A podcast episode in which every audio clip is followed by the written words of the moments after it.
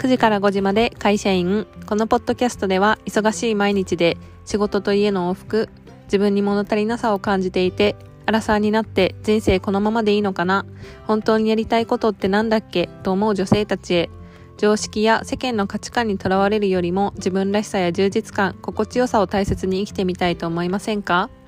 あなたにはあなただけの魅力やパワーがたくさんあります。その力を最大限に開花させて活かせるように。都内在住、メーカー営業、9時から5時まで会社員のエミリーが自分を知り、認めることで理想のゴールを見つけるチップスを発信していきます。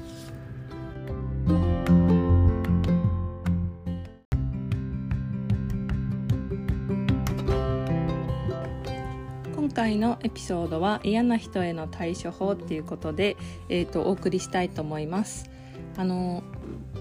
なぜこのエピソードを撮ろうかと思うとあの嫌な人っていうのが結構会社人生の中であのすごいたくさんいたなって思うんですけどなんか最近気づいたことがあってあのそれは別に会社とかが変わっ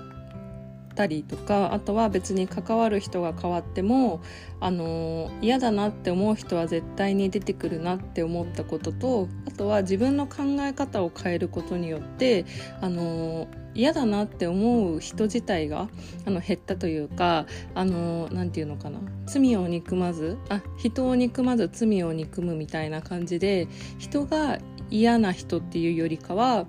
自分がえっ、ー、と嫌だってなんで思うんだろうっていうふうに考えることによってあの人に嫌だなって思う時のパターンとかが自分自身に問題がある時が多いなというふうに気づいたのでこのエピソードを撮ろうと思いました。でちょっとあの対処法を、えーと、2点まとめたのでそれをちょっと今回のエピソードではシェアしたいと思います。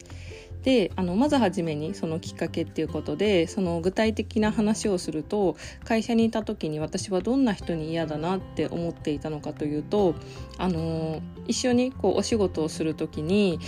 えー、なんでその後輩の子がいたんですけどその子はですねすごいこうあの発言とかもはっきりしてるしあとは仕事も結構早いしすごい自分に自信があるっていう感じの子だったんですけどその時その子とよく関わりがある時にこう結構私に対しての当たりが強い時期があってあのなんでこの仕事を僕がやらないといけないんですかとかそれって僕の仕事じゃないでないじゃないですかとかこの仕事に何の意味があるんですかっていうのをすごく言ってくる時があって私はその結構それに対して毎回毎回反発をし合っていてこううまくいかなかった時があるんですよ。で私がこう伝えたいことっていうのもやっぱり自分自身がカッとなってしまってすごいこううまく伝えられなかったりとかあとはそういうふうにこう反発されると結構こう萎縮してしまう時があって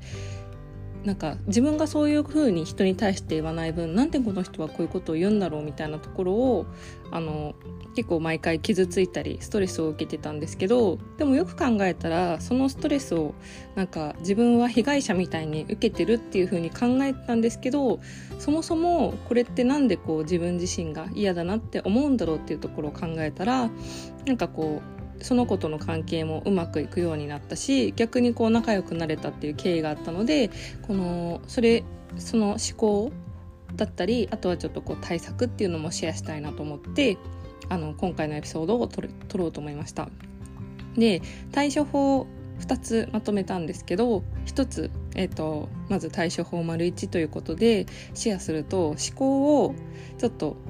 あのネーミングって思うかもしれないけど女神マインドで考えてみるっていうのが対処法一つです。で女神マインドってどういうことなのっていうとこれはあのツイッターで私がよく見る人がつぶやいてたことだったんですけど例えば女王様とか王様って平民には怒らないしもし批判されたとしてもニコニコしててああ何か言ってるわって思うっていうそのステージに自分も立てばいいんじゃないかっていう話をしていてこれに対して見た時に最初えって思ったけど確かにって思ったんですよ。なんでその確かにって思ったかというとあの同じ目線とか同じステージにいるにいる人に対して自分はすごい嫌だなとか思うことが多いなと思っていてあとはそもそも理解してもらえるっていう前提があったりとか相手にこうこういうふうに自分を受け入れてほしいっていう期待があるから自分は怒ったり感情が高ぶってあのすごくこう嫌な気持ちになるんだなっていうふうに気づいたっていうことがあります。でもすごくこう極論を話すと例えばえーと、虫とか動物に対して一瞬こう怒ったりすることはあっても後から思い出すくらい嫌な気持ちになることってないなっていうふうに思うとやっぱりこう感情とかあとは自分を理解してもらえる近い相手だからこそそういうふうな大きなエネルギーとか、えっと、感情を消費するんだなっていうふうに気づいてあのそもそもこう自分が、えっと、俯瞰してみてその同じ同じステージに立ってるじゃなくて自分がもう一歩上のステージに立って、えーと、そういうふうに怒ってる相手に対してあこの人は今こういうふうに感じてるから怒ってるんだなとかあとはその批判されたとしてもあなんかこうその女王様みたいな気持ちであらあらなんか怒っちゃってるのねみたいなしょうがないその話を聞いてあげましょうみたいなそういう一歩俯瞰した気持ちになるとあんまりこう大きすぎるエネルギーを消費しなくていいんだなっていうふうに気づいて楽になったっていうのがあります。で、えっと、対処法の丸2としてはあのこれは結構こうちょっとあのなかなか考えたことがないとか今までやったことがないっていうと難しいかもしれないんですけどあのどうして嫌だなっていうふうに感じてるのかっていうのをまずは考えてみるっていうのがすごく大切なステップっていうのがあります。でなんでその人の行動が嫌なんだろうっていうふうに考えてみるとあの実は、えーとそれの裏側にあることが2つあるなっていうふうに気づいてこれはあのコーチングを受けていて気づいたことなんですけどあの他人に対して嫌だなって思うことって自分自身が他人に自分を投影しているなっていうふうに思ったことが一つっていうのとあとは他人に対して嫌だなって思うことが自分の価値観に反しているからイラッとするんだなっていうふうに気づいたっていうことが2点あります。例えば働いていてその後輩に対してもそのその子言われた時に「この仕事は自分の仕事ですか?」って言って言われた時に私すごくイラッとしたんですよ。なんか自分自身はそんなことを思いながら仕事したことないし与えられた仕事に対して中途半端にこうできませんっていうことも嫌いだったからそれに対してじゃあ自分はその発言を受け取った時になんかカッとなっちゃったけど一歩後ろに一旦置いて考えてみるとどうして嫌なんだろうって感じた時にそれは自分があの仕事与えられた仕事に対してあの中途半端にすることが嫌いっていうあのその価値観を持っていたりとかあとは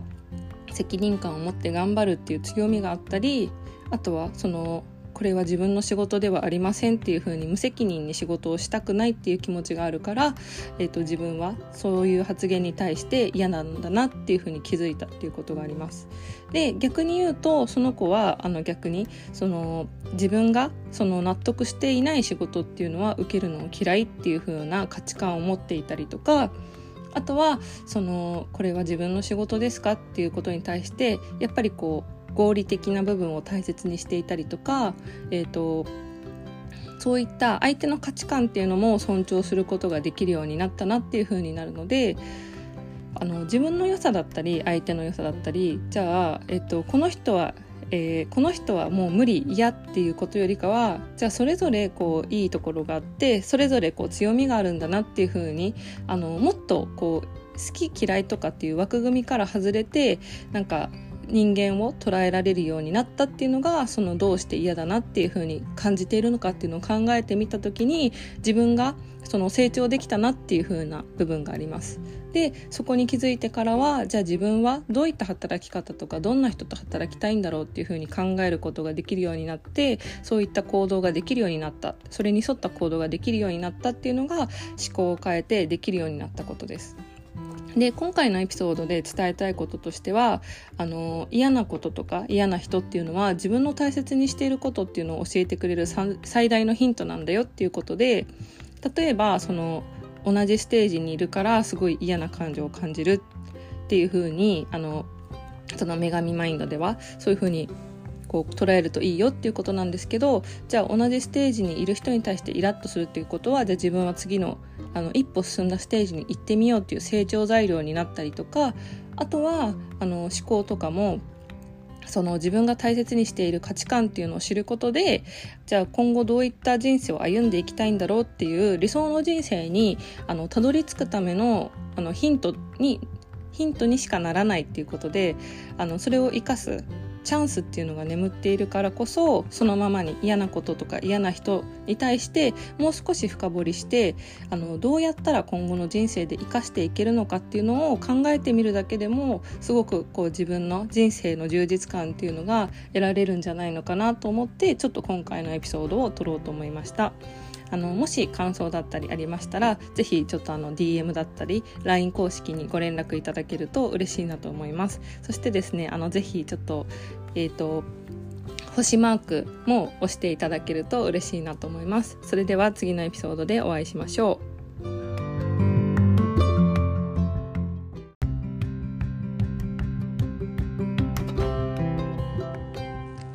現在7月から開始の5ヶ月間コーチングの自己理解プログラムを募集させていただいてます、えー、プログラムの概要としてはあの私はですねもともと過去自分に対して足りないっていう風な思っていたりとかモヤモヤしていて自分が本当にやりたいことって何なんだろうっていうことで一番苦しんでいたんですけどそういった経験からあの過去の私はですね3年間ぐらい悩んで本当にやりたいこととか自分が大切にしてることって何だろうっていうのを自己分析っていう形ですごくこう時間を費やしたりとかサービスにお金を払っていたんですね。だけどその忙しい毎日で生き方に悩んでいてあの自分だけのその自分だけにしかできないことって何なんだろうかっていうふうに考えた時にあの私はすごく時間を費やしたんですけど自分について相談できて可能性を信じてくれる心強いパートナーっていうのが欲しかったんですよ。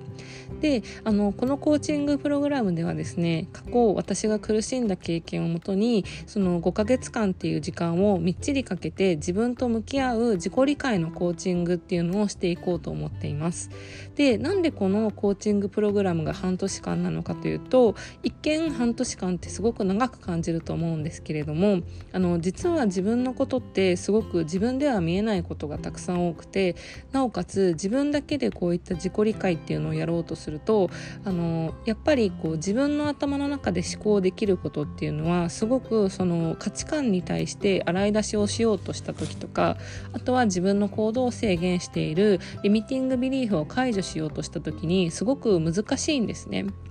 ね、あのこういった、えっと、自分の価値観の洗い出しとかあとは自分の行動を制限しているリミティングビリーフっていうものを解除するためにはやっぱり現実の体験っていうものが必要でそれがあのコーチングっていうツールによってあの解除することができるんですよ。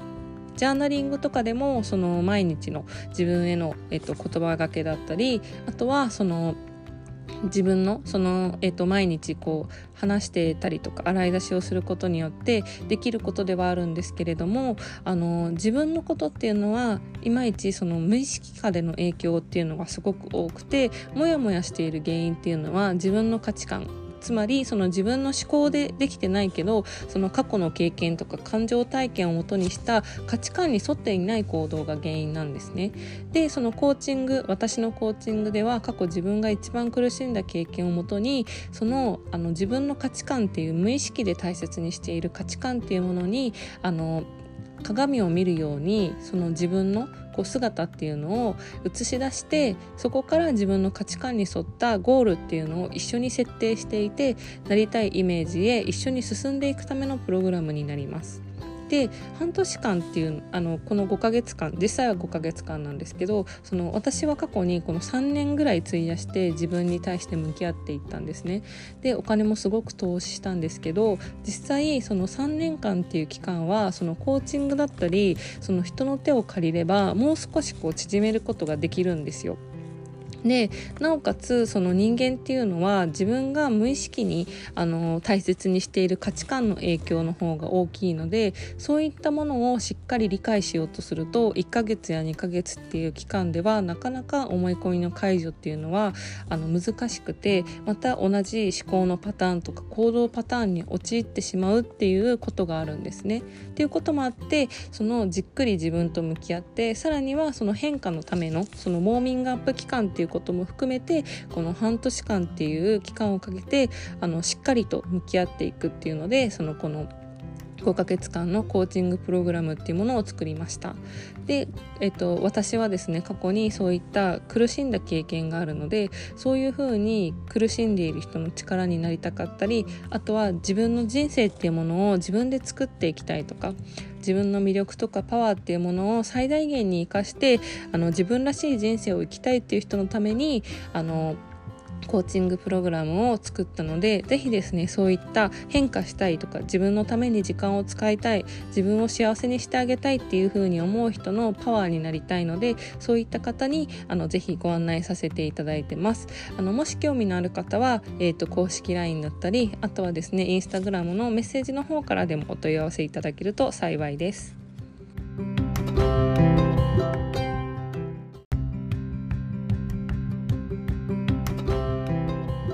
最後までお聞きいただきありがとうございました。もしエピソードが面白いと感じてくれた方は、更新の励みになりますので、ぜひフォロー、レビューお願いします。また、会社員としての悩み、人生の不安やモヤモヤ、エンパワーメント、自分らしく生きるヒントなど、興味がある方は、メインページリンクのインスタグラム